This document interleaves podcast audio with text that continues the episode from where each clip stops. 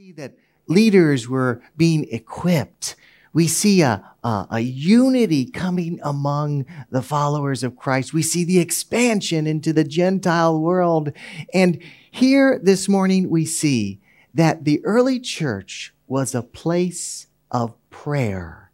You see, they prayed because they believed in the power of prayer. That's what we see in Acts chapter 12. That's where we're going to look at this morning. But let me give you an overview, because the culture here in Acts chapter 12 has picked up a bit.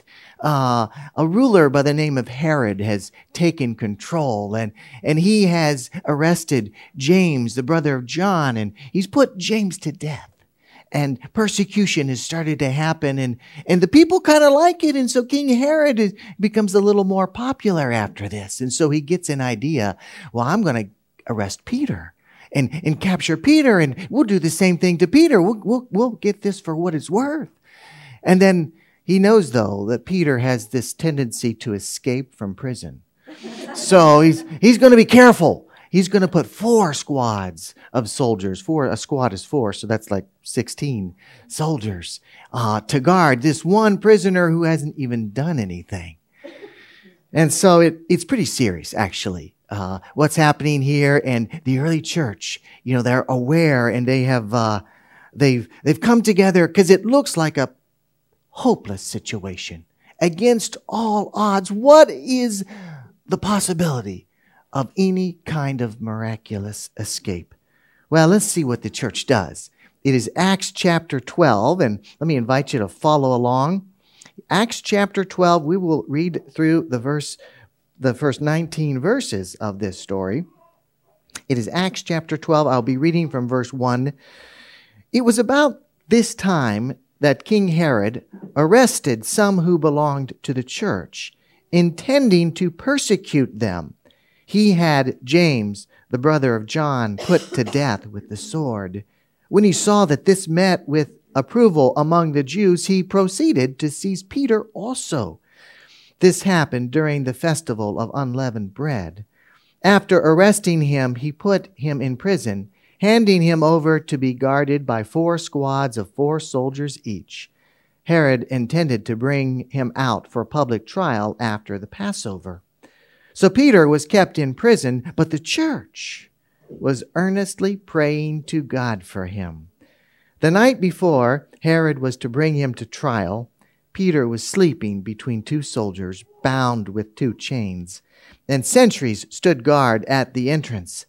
Suddenly, an angel of the Lord appeared, and a light shone in the cell. He struck Peter on the side and woke him up. Get up, he said. And the chains fell off Peter's wrists. The angel said to him, "Put on your clothes and sandals," and Peter did so. "Wrap your cloak around you and follow me," the angel told him. Peter followed him out of the prison, but he had no idea that what the angel was doing was really happening. He thought he was seeing a vision. They passed the first and second guards and came to the iron gate leading to the city, and it opened for them by itself. And they went through it. And when they walked the length of one street, suddenly the angel left him. Then Peter came to himself and said, "Now I know, without a doubt, that the Lord has sent his angel and rescued me from Herod's clutches and from everything the Jewish people were hoping would happen." When this had dawned on him, he went to the house of Mary, the mother of John, also called Mark, where many people had gathered and were praying. Peter knocked on the outer entrance, and a servant named Rhoda came to the door to answer.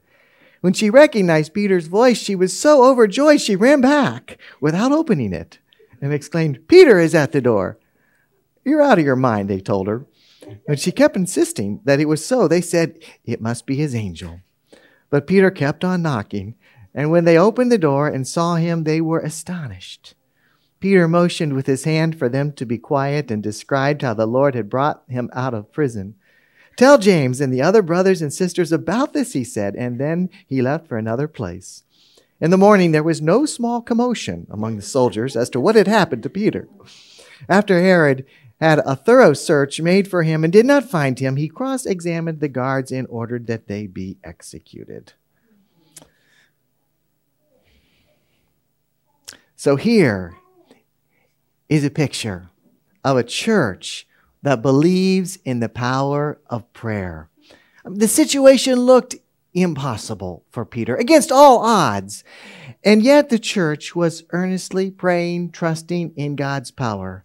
On the night before Peter would likely be executed, God answered those prayers. An angel came to personally escort Peter out of the prison. And Peter was so calm on the night that this happened. The night before his probable execution, he was so calm. Really, we just need to take note of that, because this says a whole lot about Peter, that he could sleep through the night. Now, I don't know about you, but I can't imagine if I were on death row, we say, if my execution were the next day, that I would be sleeping so well. Now, I've never had that experience, and I'm not going to sign up for it. But I suspect that I would be a little bit nervous, that perhaps I really wouldn't sleep at all. Now, what does it say about a person who can trust so confidently in God's plan that he can be out like a baby? Well, I don't know if that's really true, Donnie and team. Babies really sleep that well. I know, that's what they say. Peter was sound asleep, so much so that the angel had to get him up and tell him to get dressed and lead him out of the prison. The whole thing is actually quite hilarious. But yet, Peter trusts in God. It all seems so much like a dream to Peter. And it wasn't till he was standing outside of the prison that he realized an angel had come to free him. And if all this wasn't enough in the story, if it wasn't unusual enough, we know that at the same time, the church was praying for Peter. Now, we don't know exactly what they were praying, but I suspect they were praying for miraculous intervention. Let me put it this way. I don't think they were deciding on the color of flowers for his funeral or the color of casket. Or they were praying for unity, or that the dinner after the funeral would go well. I don't think they were praying for that. I think they were praying that God would intervene, that God would do something miraculous, and that Peter would be spared, that he would be set free. Acts 12:5 says they were earnestly praying. The word here, translated from the Greek into earnestly, actually means stretched out. It's the same word that Luke uses to describe how Jesus prayed in the garden. So we're talking intense, fervent, life or death kind of prayer. The church is really praying. They're really praying. There's praying and there's really praying. They're really praying.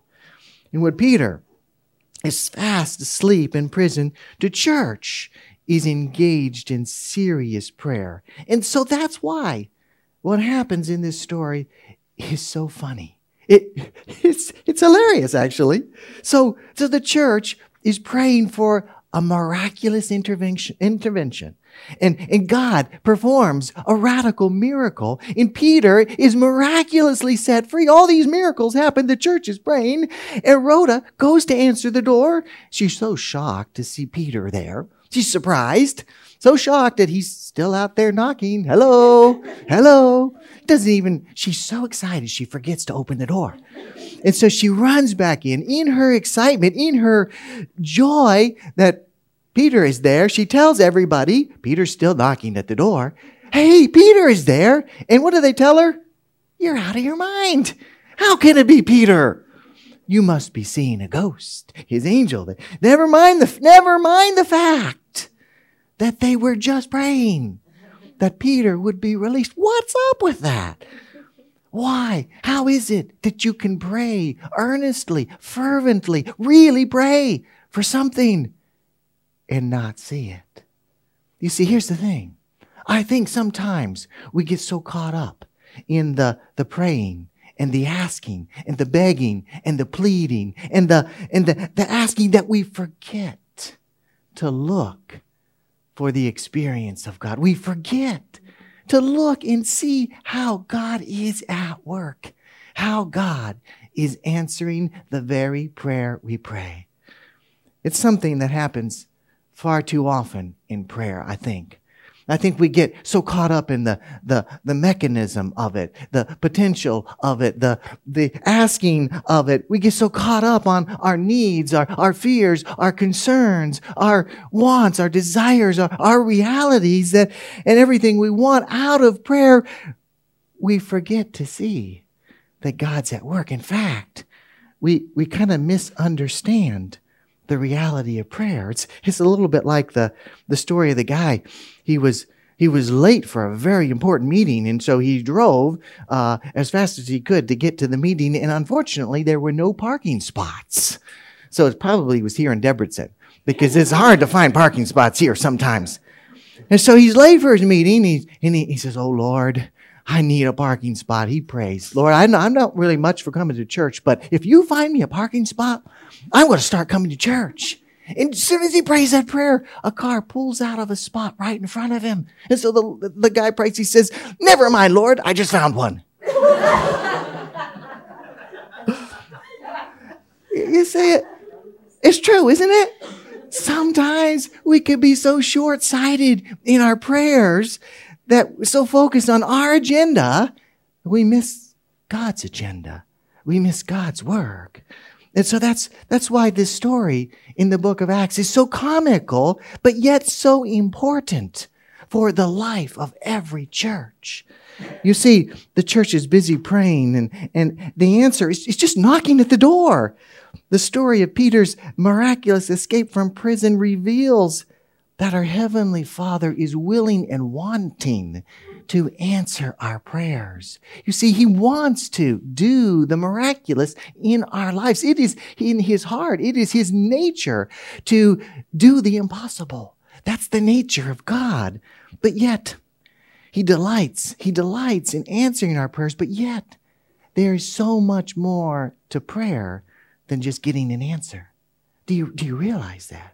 That prayer is so much more than just about asking and receiving.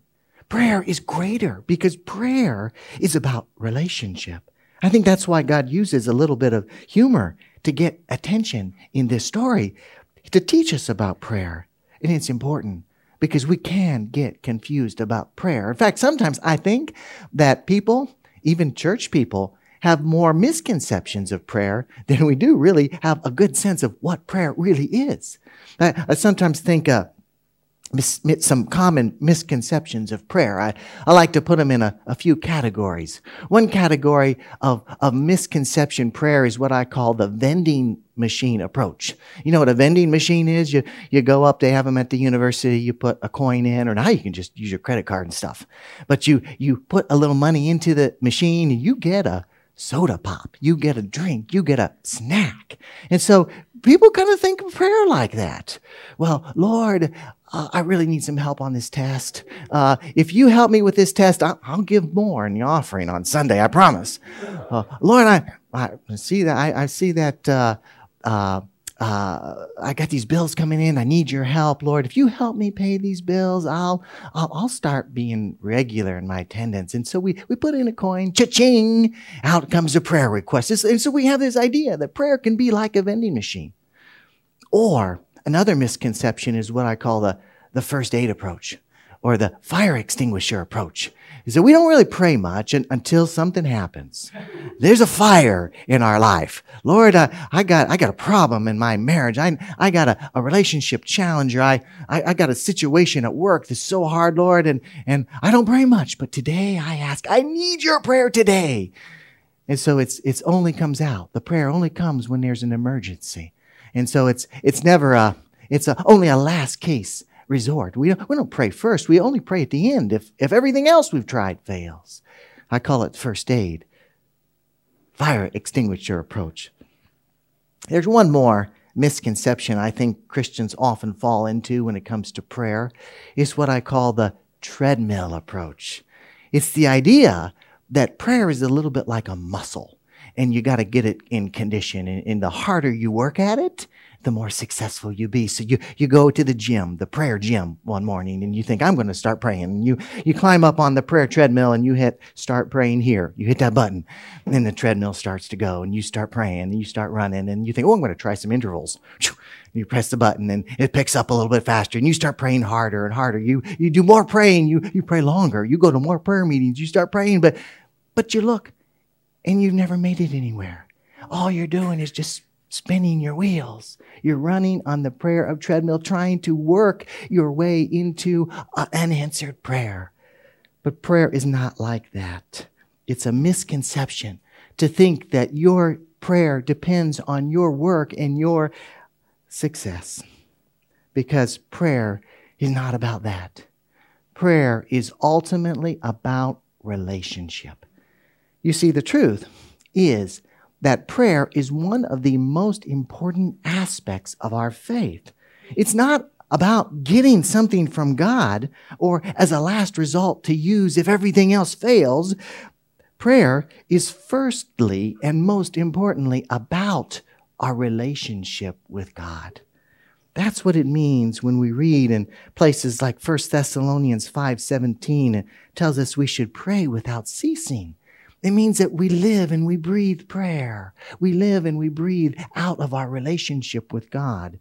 It's no coincidence that when you read the New Testament, when you read the Gospels about the life of Jesus, Jesus was always praying. I mean, he was off somewhere on a mountain praying. The disciples, half the time, they couldn't find where he was because he was praying. He was out praying. He would get up early in the morning. He would go somewhere and he would pray. He would be out late at night. He would be praying.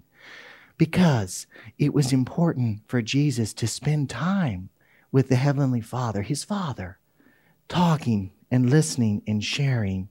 Jesus gained energy for ministry and life through prayer. And if Jesus gained energy for life and ministry through prayer, shouldn't we also?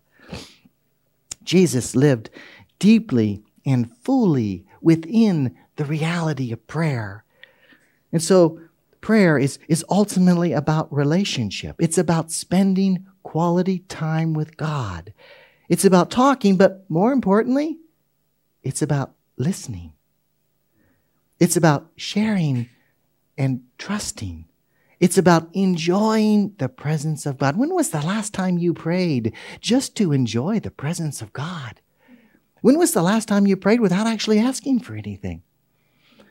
You see, prayer is about experiencing the presence of God and life with God in control. Listening to Jesus is an important part of the Christian life, and the Lord wants to speak to us in prayer. And we have the privilege of listening. I like how William Barclay, he says, prayer is not the way of making use of God. Prayer is a way of offering ourselves to God in order that he should be able to make use of us. That's a great perspective.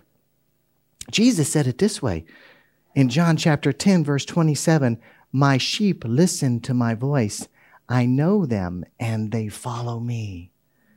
Prayer is ultimately about a relationship in which we share, but more importantly, listen to God.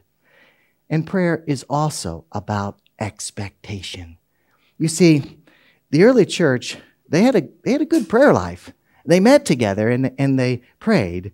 And more importantly, they met together so they could pray. They prayed for God's will. They prayed for each other.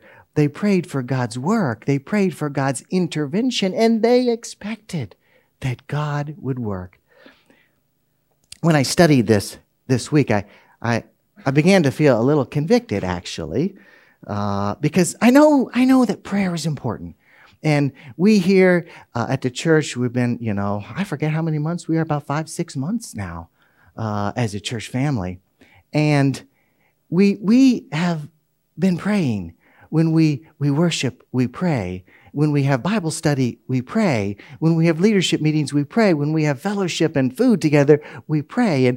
And when we meet, we pray. But do we meet to pray? And I realized, no, not yet. We do not yet have a meeting where we go to pray. And so this morning at 9 o'clock, and I think I'm going to do this every week, it's going to be an occasion where if you want to meet to pray, we're going to do that. We're going to pray for each other. We're going to pray for the church. We're going to pray for God's work. We're going to pray to see God here in Debrecen. We're going to pray for miraculous events. We're going to expect bold things, great things from God. You see, the church in Jerusalem was experiencing a moment where they were praying earnestly. You know, I have to believe that they struggled a little bit with their expectations. Now, James, the brother of John, had just been executed. And I think they probably prayed for James. I think they probably did. But yet, they were probably disappointed because the prayer wasn't answered in the same way. You know, that's sometimes we struggle with our expectations because somewhere along the line, we've prayed for something and we're disappointed. I mean, it's true. Sometimes God answers our prayers just the way we want, and sometimes He answers them in a different way than we expect. I mean, we see this throughout the Bible. Sometimes prayers are answered exactly as they requested. Abraham's servant prayed for God's direction in finding a wife for Isaac, and God led him to Rebekah. Moses was standing before the Red Sea with the Egyptians coming after him, and he prayed for deliverance, and God provided a way. He parted the water. David was standing before a giant named Goliath, and he prayed for strength, for victory, and God answered that prayer in a powerful way. And we see that throughout the Bible, but we also see occasions where people pray for and receive something different. Moses begged and prayed for the Lord to let him lead his people in the promised land, but God had other plans. Paul prayed that the Lord would remove the thorn in his flesh, but the Lord left it there and used it for His purpose. The truth is, God doesn't always answer our prayer as we want, and that is a good thing. Because in God's omniscience, He knows what is best. He knows the way that is best for us, and God always wants the best. Maybe not in the ways we expect, maybe not in the way we want, but He always responds in the best way. I remember a prayer group we had at our church in Detroit, and we had a group of men who we would meet every week, and we would gather to pray and have coffee, and we started praying for each other. And one of the weeks, a guy by the name of Bill, he comes and he says, "Fellas, I want you to pray for me because I don't have enough time in my schedule. I want to serve God more. I want to be more on mission with Christ. I want to do more for the Lord, but my schedule's too busy." And so we all started praying for him. We were praying for something big to happen. You know, we were thinking about that story in the Bible, in the book of Joshua, where God gave the army, He gave the people more time. He actually took the sun and He just made it stand still. So I guess maybe the earth had to stop rotation to think about that scientifically. But that was He did it. God actually figured out how to put more than 24 hours in a day so that the army could finish up the work. They could finish the battle. And we're thinking, boy, wouldn't that be super cool? He could do that for Bill.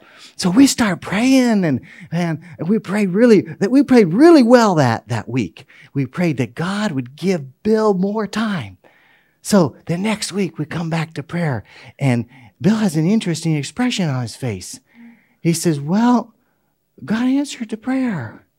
Not in the way I expected. I lost my job.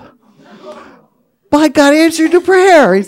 You know, at first it took him a couple weeks to work through that. But, you know, it wasn't but a month or two later that Bill said, "You know, that had been one of the greatest blessings of my life." Because He opened up another door for another job in which he had more control, a little bigger salary. And guess what? He had more time to serve the Lord and live on mission. I could tell you all the things he did. He became our music director at church. He became a leader on our church ministry team. And it's all because he and a group of guys had the audacity to pray that God would do something bold. Can you do that? What do you expect that God will do in your life? Can you expect that God will do the impossible? God doesn't want you to play it safe, and he doesn't want you to pray it safe either. God wants to work in incredible ways in your life, and he wants you to have expectations. One of my favorite images about this is, it's an image that Pastor John Piper, he describes. He says, he likens it to like a walkie-talkie. You know, back in the days where I think about soldiers, they would be out on the field fighting and they'd have walkie-talkies. And imagine you got a field commander who's kind of there out there with you. And that's Jesus, of course. And he gathers you around. He says, troops, you got an important mission. And the general, this has come straight from the general, and he's got a mission. You need to go, and you need to bear fruit. You need to share the good news, and you're going to go on mission. But here's what you need to know. You're going to have a walkie-talkie with you that's going to put you directly in touch with the general. And the general is going to tell you what you need to do. He's going to tell you where you need to go. He's going to give you the conditions of the land. And if you're in trouble, you need air support, you just tell the general. And he's going to be right there. So you go into battle. You got the walkie-talkie. You got the phone with the general on the other line. He's right there, ready to help, ready to jump in. I love that image. I love that image of prayer because it's exactly what we need when we live on mission with Christ. If you are out living your life, ready to serve God, ready to sacrifice, ready to serve, ready to invest everything you have in the kingdom, God has got your back. He's got you. Now, let me tell you this, though. If you are the kind of person who would just rather, what do we say, veg with our phone all day, watch movies, stay safe inside your nice apartment, if you're not one to go out on mission much, you're not going to pray very much because you don't need him. But if you're going to live your life on mission, be ready to experience some pretty powerful prayers. Be ready to see God at work in the most powerful ways because you depend on prayer. That walkie-talkie, it's going to come in handy. You're going to be on it all the time. Hey, Lord, I need some help here. Lord, show me where to go. And you're going to listen. You're going to listen as if your life depends on it because that's the power of prayer. God doesn't want you to play it safe with your life. And he doesn't want you to pray safely either. He wants you to pray with bold expectations because God wants to work in incredible ways. And he wants you to see just how possible God can make any impossible situation become. Do you believe that God can do the impossible in your life? Do you believe that God will respond to your prayer? Let me encourage you this way. Test him in it. Spend time in prayer. Ask him to send you on mission. Expect God to do great things in your life and watch God at work around you. Look and wait to see what or who's going to come knocking on the door, ready to answer that prayer.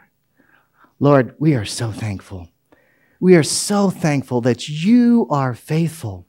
And in this life to which you have called us to live on mission, to serve and to walk in your plan and to be part of your mission, Lord, we are thankful that you have given us your word and that in prayer, in that relationship with you, you are faithful.